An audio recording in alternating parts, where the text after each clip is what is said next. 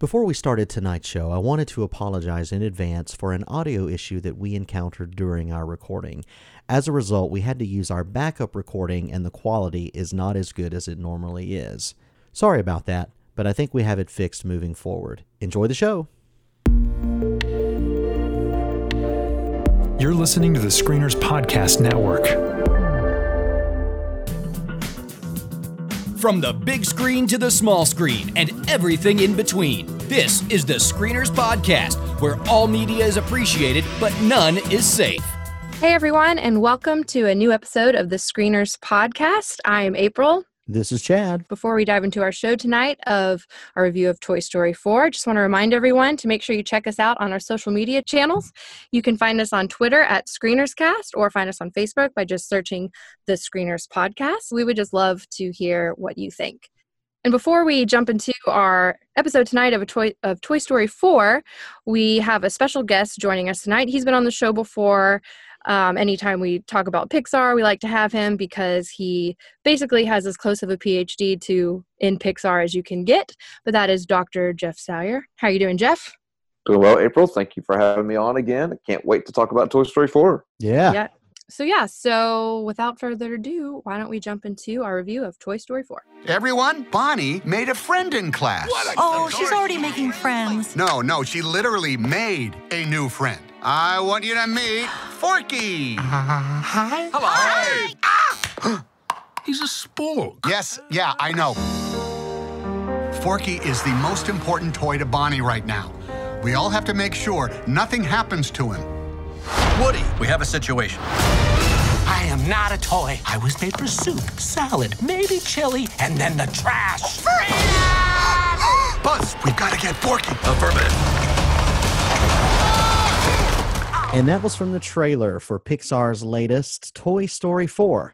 The IMDb description reads When a new toy called Forky joins Woody and the gang, a road trip alongside old and new friends reveals how the big world can be for a toy. It is no secret that many people thought that Toy Story 3 was the absolute perfect conclusion to the Toy Story trilogy.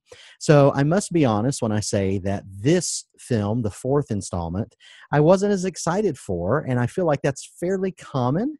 Um, I should say that the box office, while very strong, opened to about 120 million domestic for the weekend was in some cases 40 to 50 million dollars lower than expectations and so i don't know if that is a, a, result of the quality of the film or people not being excited for it because they loved three so much or what it is what i thought we would do tonight is talk about our opinions on the film obviously and talk about what we thought about toy story 4 but i also wanted to, to get your thoughts on the trilogy as a whole i know that the first three films taken as a single entity, many people thought that is just about as solid a trilogy as has ever been made. Forget just in CGI, but period, full stop. Do you think that this fourth installment enhances that or takes away from it because I am curious. But I should say this is getting high critical praise, just like all these Toy Story films are. So is it as good as the others? Let's talk about it. Jeff, you're our special guest tonight. We'll start with you.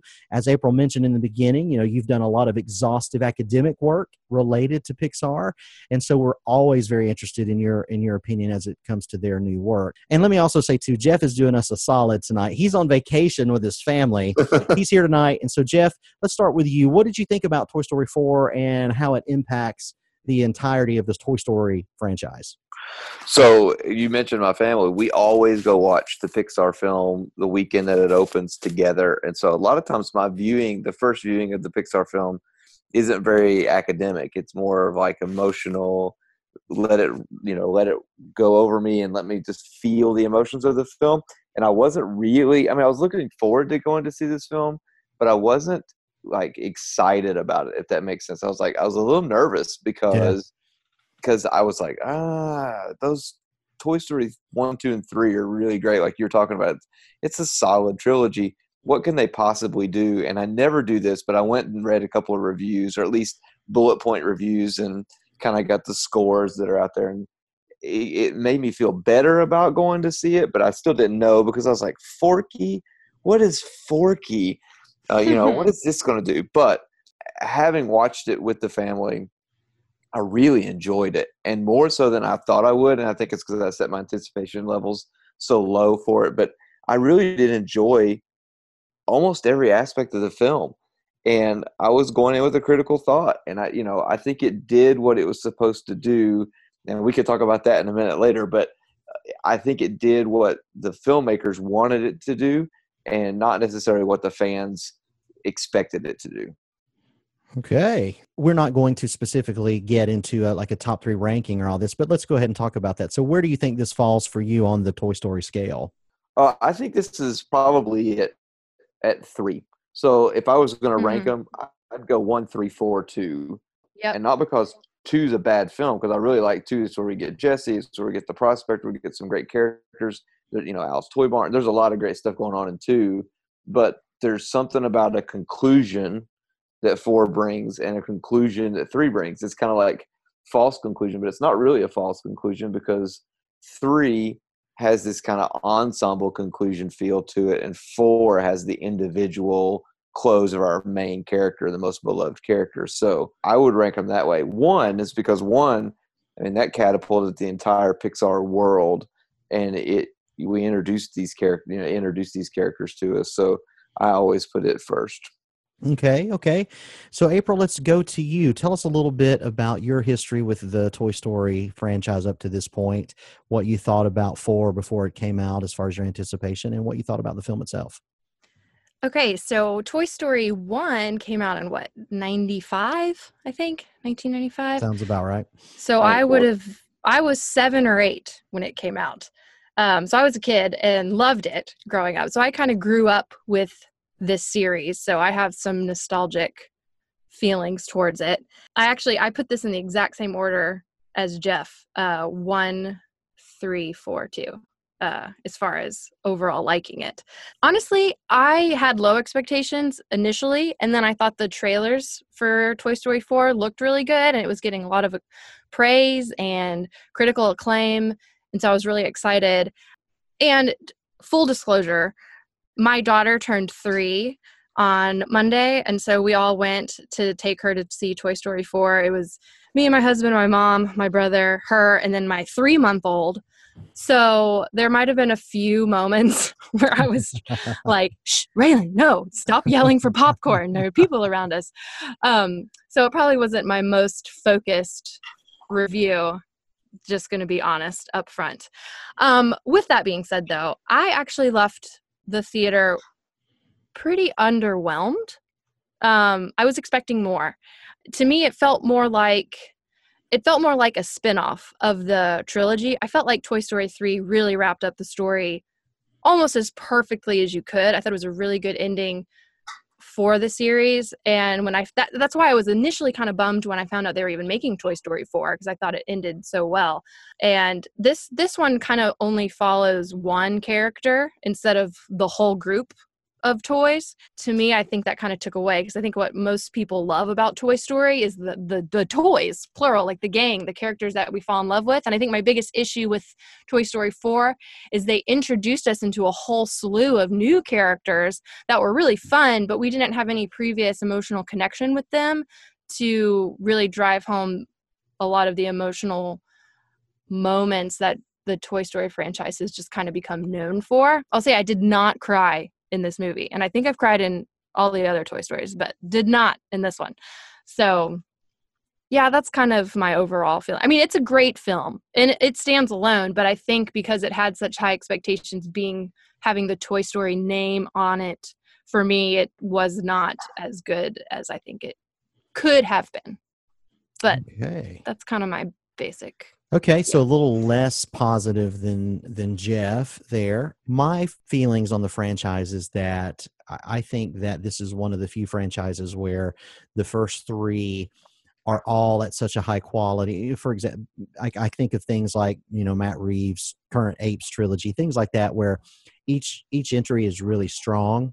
I was, I'll take it a step further than you guys. It wasn't just that I was not excited about the announcement of this film, I was actually kind of aggravated by it hmm. because I felt that Toy Story 3 concludes this arc of these characters so perfectly.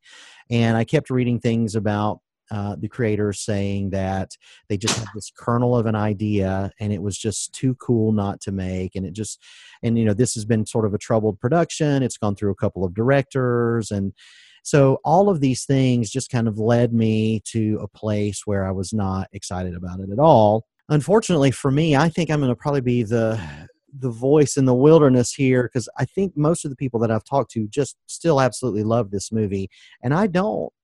I Hmm. don't. I don't love it. I, I don't dislike it by any stretch of the imagination. Uh, It is visually stunning. There are there are moments in this film where it looks photo real. It is absolutely Mhm. breathtaking, especially when you compare it to Toy Story One. The the journey that the technology has made is just beautiful. There are so many gorgeous shots uh, in this film. You can't deny the level of craftsmanship that is involved in the making of these films. Everything is intentional from how the camera moves to the to what is in the frame to the score to every point of view shift. All of that stuff is done with care. But for me, it just didn't work as much. I, I did like some of the positives for me, obviously the visuals. It was scary there were actual there's a, a, sequence in here where it's just straight up kind of turns into kind of a kid's version of a horror movie it has some horror tropes that are actually really intense and i enjoyed i enjoyed the fact that because pixar's never afraid of going to dark places and exploring dark material Mhm. and this series in particular it is interested in trying to figure out what is what does it mean to be alive? It even has a and we'll get talk about it in spoilers it has a stinger after the credits that addresses that question you know specifically. And and with forky in particular uh, who i loved forky was really funny and uh, the voice acting performance was excellent. But we learn very clearly through his character arc that we are going to talk about recognizing who you are and your purpose and, and all of these well-worn themes that that pixar has explored before but this movie for me it it falls flat specifically from the standpoint so this is I, this is kind of like the last jedi of the toy story universe. It subverts expectations at almost every turn Mhm. for kind of deeper meaning. One of the things april that you talked about was one of the major pillars for me that was a, a, a disappointment is it's not just that all the other characters are, are essentially sidelined in this movie. The characters that we've come to know and love Mhm. but it's it's terrible how they treat uh buzz lightyear's character i mean we almost get none of him Mhm. and the first three stories their interaction amongst all this amongst all the characters has been vital to them learning who they are and becoming who they are in their roles you know woody has always been the kind of the sh- the the boss of the town and Mhm. and uh, buzz comes in and, and turns that on its head and their relationship through all these films even though we, we meet all the new characters the prospector we meet all these new characters along the way it's still their relationship and how they play off has been vitally important Mhm. and buzz is almost not in this movie in addition to that all the other characters like you mentioned are also sidelined. So if you're going to do that and you make the decision to do that then what we're left with in my opinion needs to be super strong or different in a way that justifies it this film's existence. And trying to keep it spoiler free what i can say here and I, I agree with jeff that this was more about the individual's journey woody in particular i don't think necessarily that Woody's actions toward the end of this film are consistent with his character, although I think that the filmmakers in this movie do set up a lot of things to set up what he does. Unfortunately, we have three films prior to this, and it's not that I don't think characters can or should change. Certainly they should. I just don't buy it. I just don't Mhm. buy it. And so for me, I, you know, on Letterboxd, this is still for me a four out of five star film because it's still so well made. Um, the new characters are funny. I didn't think I didn't think the um, Bunny and uh, it's uh, Key and Peele. What's the what's the other um, Ducky? I didn't think Bunny and Ducky were as funny as some people did, but I, I thought they were fine. Mhm. And I, like I said, I really enjoyed Forky. But overall, when I take a step back from this movie, it's clearly the fourth best for me of the four, while not being bad. I just can't, and I need to revisit it because I've only seen it once, but I just can't see myself fully embracing this film. That's the emotional punch that they wanted to have at the end for me. I've seen people on Twitter, be prepared to your life will be wrecked. And I just didn't have that.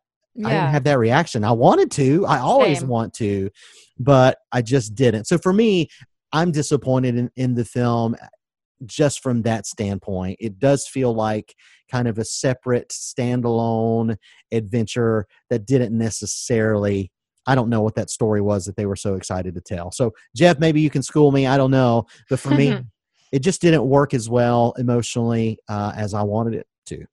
I don't think I can school you until uh, we get to a spoiler section because I think it has a lot. It'll spoil the end if I talk about why I think it it happened the way it happened and why the filmmakers were excited to make this. I also didn't cry, but my wife did. She bawled next to me. So it, you know, some people just have different emotions. Now, I have a cold dead heart. There's no doubt about it. Well, Well, you put me in front of Toy Story 3. So I, I was teaching a class last week and I showed a clip from Toy Story 3 to talk about kind of what my research was about. And it, to this point, I still tear up at the very last scene of Toy Story 3. And Mhm. it's just every time, just like I do in Up in the first, you know, the montage. It's just, it's an emotional connection. I did not tear up in this film.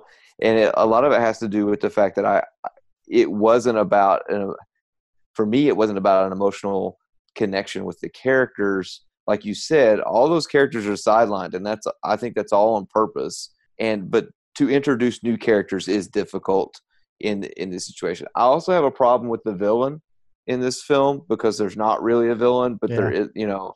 And again, I, I probably can't really deep dive into that until Mhm. spoilers, but there's a there's a villain issue in this film that I think creates some of these issues that you may be feeling too because we don't have we we, we have a hero and we have a guide, but we really don't have a villain.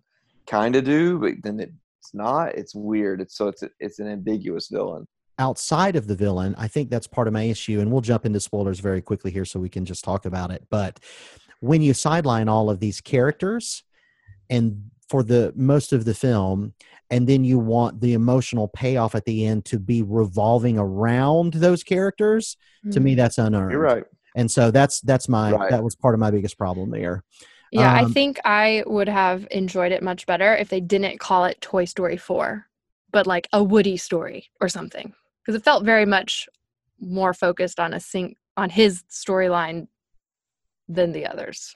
I will say on your sideline character, I keep seeing people uh, on Twitter today. It was like Don Rickles died, and they didn't revoice him. They just took all the stuff from the 25 years of source material they had. And I was like, "What? Did he have like three lines in the movie? I don't remember that character saying more than three things." You know, so that was mm-hmm. kind of like, okay, Yeah, but we should say, you know, this is it's most critics really do love this film. And I think it's one of those it's similar to like I mentioned with The Last Jedi, it's one of those things where I think the themes that they're interested in exploring are different than what most people expect. And there's that in and of itself I I support that wholeheartedly. I just felt it was a little bit of a cheat for the ending that they wanted um Mhm. based on what they set up even though why he did what why Woody does what he does they lay tons of breadcrumbs in this Mhm. entire film to set that up but to me I felt it was a little bit of a cheat but uh, let's go around is there anything else you guys want to talk about before we make our recommendations and jump into spoilers okay Mm, so let's start with you, Jeff. I think I know the answer here, but I'll go ahead and ask you. For our audience listening at home, do you think people should see this in the theater? Should they rent it when it's available for rent? Should they wait and just stream it on a device that they already play for, pay for? Or should they skip it altogether? no, no, just go to the theater.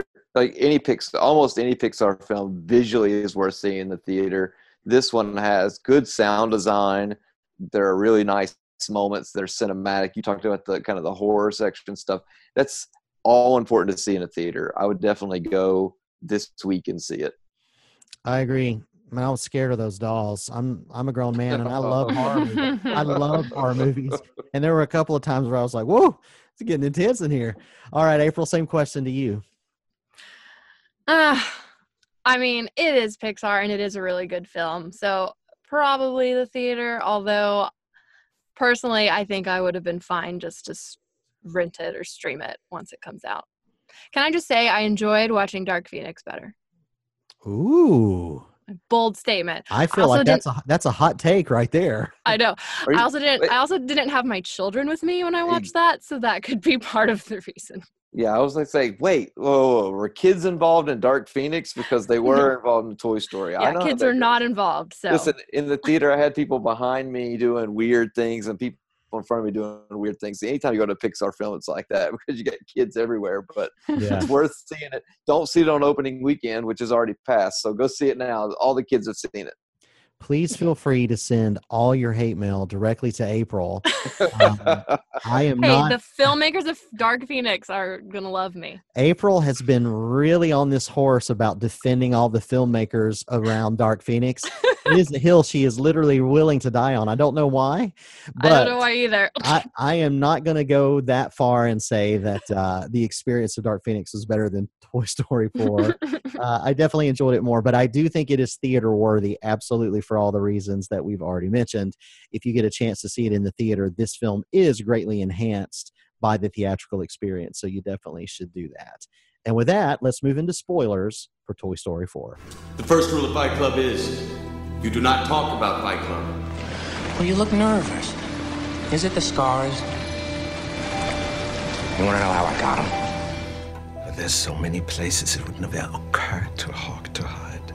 However, the reason the Führers brought me off my Alps in Austria and placed me in French cow country today is because it does occur to me. And in the dream, I knew that he was going on ahead. He's fixing to make a fire somewhere out there in all that dark and all that cold. And I knew that whenever I got there, he'd be there. And then I woke up. So this movie is about Woody, and I think we can pretty much agree on that. So Yeah. if you've seen it or not, but if you have to go back to the first Toy Story, and where Woody is large and in charge, right, and he has everything planned out, like he's very meticulously planned in what he's going to do, and he quickly goes from being the hero though to really being a villain or a foil in this kind of Buzz versus Woody situation, and from that moment on, his world's turned upside down. But when he does reconnect with Buzz by the end of the film, and he does create this, he's still the leader. When he gives himself up in Toy Story 3 to Bonnie from Andy's box, because he was going to go to college with Andy, Andy was ready to take him. When he gives himself up in this kind of ultimate sacrifice act, he not only sacrifices himself and his relationship with Andy, he sacrifices any leadership he has because Bonnie's toys already have a hierarchy, as we see at the beginning of this film. So he's kind of lost. And I think this is about Woody finding his identity where he's had it before. And so he has this existential crisis, this kind of uh, doesn't know who he is anymore. And it, it's the whole theme of the film is finding out who you are. That's what Forky is, right? That you have a role and a reason for existing. And Woody's role and reason for existing completely goes away. And even through the course of this entire movie, he's having to be guided by Bo Peep, where he has been the guide and slash hero throughout all the other stories. And at this point, he has to kind of give up that control. And by doing that, I think he finally gets agency because he can make a decision for himself rather than thinking he has to do it for the whole group or for Andy or for Bonnie. And so I think it's really it's it would be like Toy Story 4 Woody's independence. You know, that's kind of Mhm. that's the way I read the the whole film and the whole reason they wanted it because I think they want Woody to have that kind of freedom he had before Buzz even showed up. hmm Uh, didn't they? So, correct me if I'm wrong, and maybe I'm making this up, but I felt like they were almost advertising this, or someone started it as this was going to be the last Toy Story in the saga.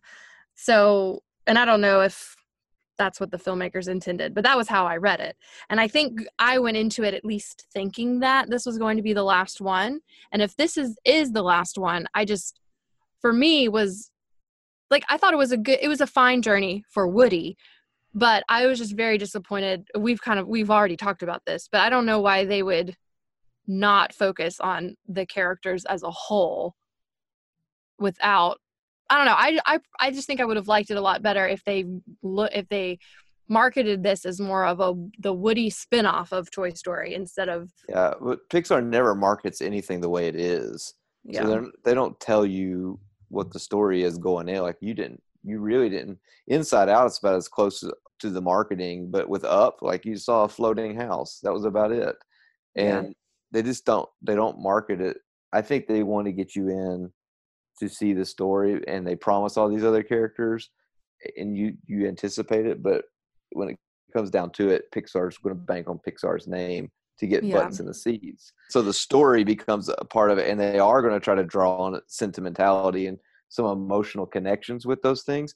And bringing bringing Bo back is is a good point of that, you know, and trying to make that kind of love connection, which they haven't really done before either. Mhm. They've hinted at it, and I read about I write about this in my dissertation some that there's not really a romantic relationship other than the potato heads um, and then Jesse and Buzz, and then Woody really kind of gets left out. And so I think part of this too is to to give him that kind of for the adult audience, you know, that kind of Mhm. romantic partner uh, feeling that you expect that we've come to expect from kind of conservative traditional American stories. I do have to say I love the Bo Peep transformation of how she went Oh, yeah. from the you know you're just your typical female character of the 90s just kind of a pretty face to this you know ba girl who's rocking it on her own out there i will say i was the and maybe i'm the only my, my husband made fun of me because i got hooked on this for a little bit but at the very opening when they say nine years ago and it's and I know to- I, he's explained Toy Story has a different timeline than our timeline, but I was really confused. It was like nine years ago. Toy Story one was when I was like eight. Like this is not nine years ago. But anyway, um, so I it literally took me like five minutes to try to figure out that math. But anyway, I did not buy that the Woody of when he was with Andy would have even considered getting in that box with Bo Peep and leaving Andy behind, especially since he was essentially still one of his favorite toys in what they were presenting. Yeah, and I think that's I agree with that. That is that's partly what I was talking about with they are the, the filmmakers I think in this one are trying so hard to set up the ending that they in they almost retcon some things related to that so that they can leave the breadcrumbs for what they want to happen at the end. See, I I personally I don't think that I don't think that Woody suddenly choosing to stay with Bo Bo Peep is a decision that is consistent with what we have already seen in the previous films, including the film that we've just seen part four, because Woody and Bo's relationship has never been as foundational to the series as all the other things that Woody stands for the nobility of one's purpose as a toy, the love between a plaything and a child. Uh, the cultivation of a healthy playroom community. And then all of a sudden, they give us this very traditional embrace of a traditional romance. And he makes that decision to take that over the communal vision that these movies have always painted of the community and the toys together. And I understand the journey of Woody up to this point and that he can change. I just didn't buy that he would have. I, I am a staunch defender of the last jedi i think it's brilliant and and so i don't have a luke problem with the last jedi and a lot of people and now i sound like the old disgruntled fans from the last jedi because it went a way that i didn't expect it to and that's that in and of itself is not what i didn't connect with it's just that i don't i don't buy that the filmmakers did enough in this film for that moment to pay off Uh, one critic that i read a lot that I like. He said that Woody was never meant for the the world out there. He's always meant to be in the wild wild west on the corral. His place is on the ranch. As a toy, I think that's where the disconnect for me happens. Even though I understand why some people buy it, but when you pile all those things up and then we get the moment that all these characters come up and he says goodbye where everybody is supposed to get this big emotional ending that now the toys are saying goodbye to each other I just didn't feel that was earned. Well, you have to remember Woody's seventy something years old, For sure. and I I saw it almost like uh, riding off into the sunset because you know, although that would have been a really good imagery to do, but I or something like from the searchers, you know, in the doorway, and he, Yeah. that would, and I was thinking about that today. I was like, well, that'd be some good imagery they could have done with the Wild West with a Western theme, and but I think without saying it, I, I the filmmaker, by the way, I will say is a first time feature director, Josh Cooley, who for a first time feature I, I think he did really well with this film. I mean, we're all talking about how good it is, and here we are picking up the stories, but we all know that Pixar workshops it. Andy Stanton's one of the writers, who's one of Yeah. their one of the foundational writers of all Pixar films, and he, I, you know, I have a feeling they probably argued over how Woody would leave the life of a toy in the in the would he leave the life of a toy uh, in the playroom or would he continue to try to go from child to child to child until he I, I, see what you're saying there's a little inconsistency in his character but at the same time i still think the filmmakers are trying to give him a, a freedom that he didn't have or did, he didn't feel like felt like he had I understand. Right. And so I buy that idea. I just have a hard time thinking that that would happen as a result of this romantic relationship with Bo Peep. Mhm. Um, Right. Like that is the thing that would be the the linchpin for him to because yeah, sure he is 70 years old, but this is happening in the last you know three years or eight nine years of his life. So for the first 60 years, he's had this kind of moral code that changes specifically and maybe forky plays a role in that because he's he made it his mission for forky to understand who he is and that he has a purpose and so woody then through the lens of what he's doing for forky sees what's happening uh, with bo peep and what she's been able to do as a lost toy. And that avenue i think is more interesting than just the the typical romance.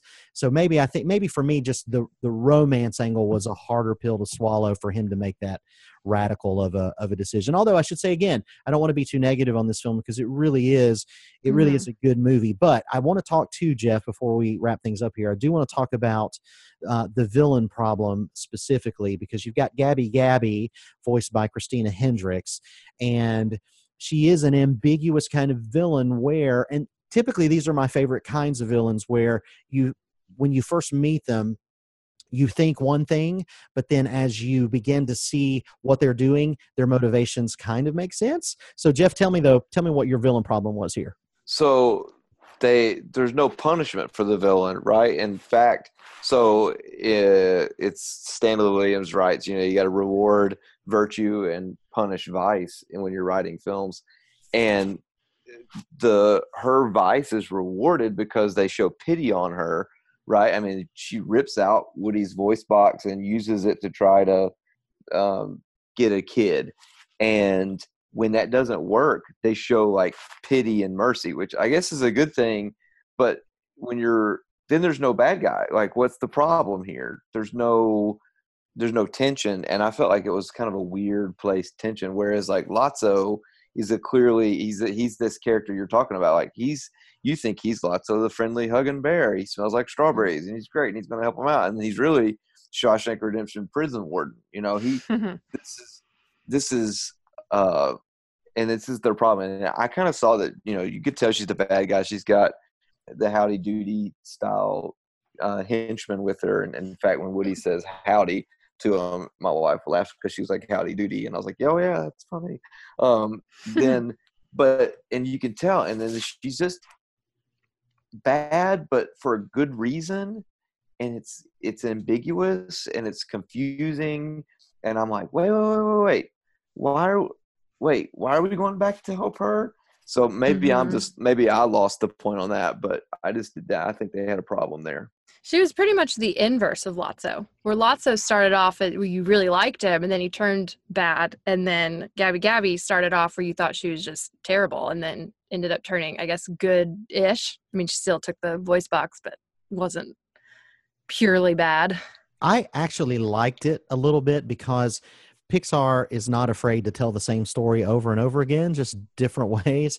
Because the prospector is the same thing in Toy Story 2. We start off thinking Yeah. that he's good, and then he's not. Mhm. And then we get Lotso thinking he's good, and then he's not. So I did like the fact that because they very easily could have gone down that same road, and they kind of tease like it is, although as soon as you see the the ventriloquist doll, dummies, you know that there's nothing good that can come from that. Um, but I actually kind of like the fact that when she got a chance to just explain to Woody why she wanted his voice box, he was willing to give it to her essentially because he understood what it was like to have the love of a child. And so I thought that was interesting. It really is dealing with a lot of very heavy and profound thoughts, existential thoughts. Uh, and I love a film that is interested in doing that, especially through the lens of a quote unquote kids movie. Mm-hmm. So I Mhm. do give it credit for that, even if for me, uh, it didn't work as well as the other three. So I have a serious year question, real quick. Speaking of Woody's age from like five minutes ago. okay. Did they, Jeff, you could help me with this, but did Woody, um, did they mention him being made in the 1950s in any of the previous movies? Well, in number two, in Toy Story 2, we find out it's from a TV show, and I believe they mentioned from the 50s. 50s, yeah, Woody's Roundup. Okay. Yeah. so here's Roundup. my, so Andy was his first kid, correct? I don't think you can infer that. We don't no. know that. We don't know that? I think you would have to say, based didn't- on where Woody is, or that or where Andy is, is that it was probably Andy's grandfather's toy, and it was passed down. It would have to be. Poss- well, yeah, but Woody never talks about any other kid. I felt like in this movie he said something about Andy, and then when they were talking about their past kids, he just mentioned Andy and then Bonnie. Anyway, I was just thinking oh. if he was made in the 1950s, but Andy wasn't born until 89 or 90 or whatever, where what was he for 40 years? But that's just me getting caught up in years and numbers. Yes. I don't know. That's a good question. I, I've just always assumed it was a family toy that was very well taken care of and was passed down, or Toy Story Five is the is a prequel. a prequel with the grandfather, Andy Senior. That's it. That's it. Oh, please no Toy Story 5. yeah well and that's so that's what we'll end today with with our discussion today is uh, and we'll start with you uh, april and then go to jeff or and then i'll go and then we'll give jeff the last word is do we think that this film elevates or lowers the franchise do you feel like it's a worthy of its existence april let's start with you Well, first of all, it is a really good film. I know I've kind of talked it down, but it's well made. It's Pixar. It's a good quality film. For me, though, it does water down the first three a little bit. I think Toy Story 3 ended it perfectly, and I think this just took away from it a little bit. I'm not saying it damaged it. Those uh, it still is a great franchise altogether, but yeah, I I don't think it was necessary. so if you had a magic wand would you make it disappear or would you allow it to stay Uh, I would love to have like a 10 minute Forky and Key and Peele bit from it, like a short film of a future Pixar movie, but the rest of it could go.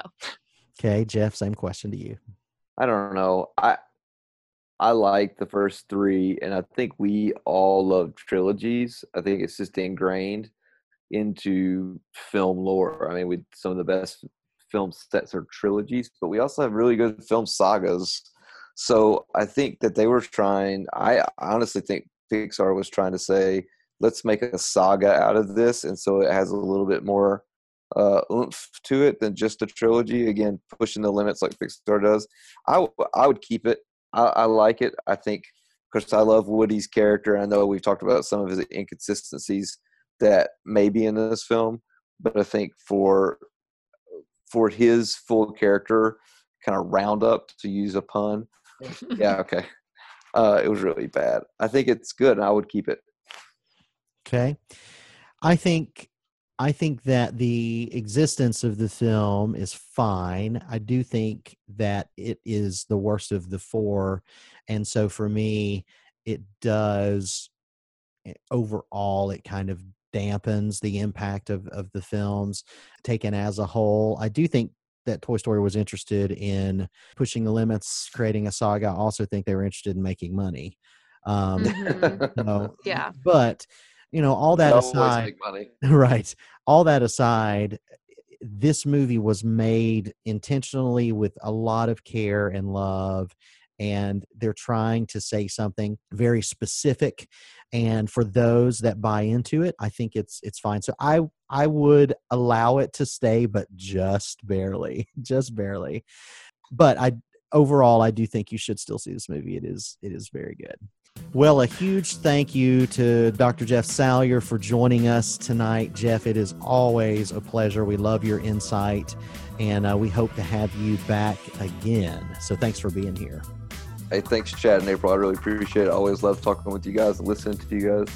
Absolutely. So, thank you guys for listening. Don't forget to check us out on all of our social media channels and join us for our next show when we'll be reviewing Yesterday. And that's a wrap. You've heard what the screeners had to say. Now you be the critic. Head over to screenerspodcast.com and let us know what you think. See you next time.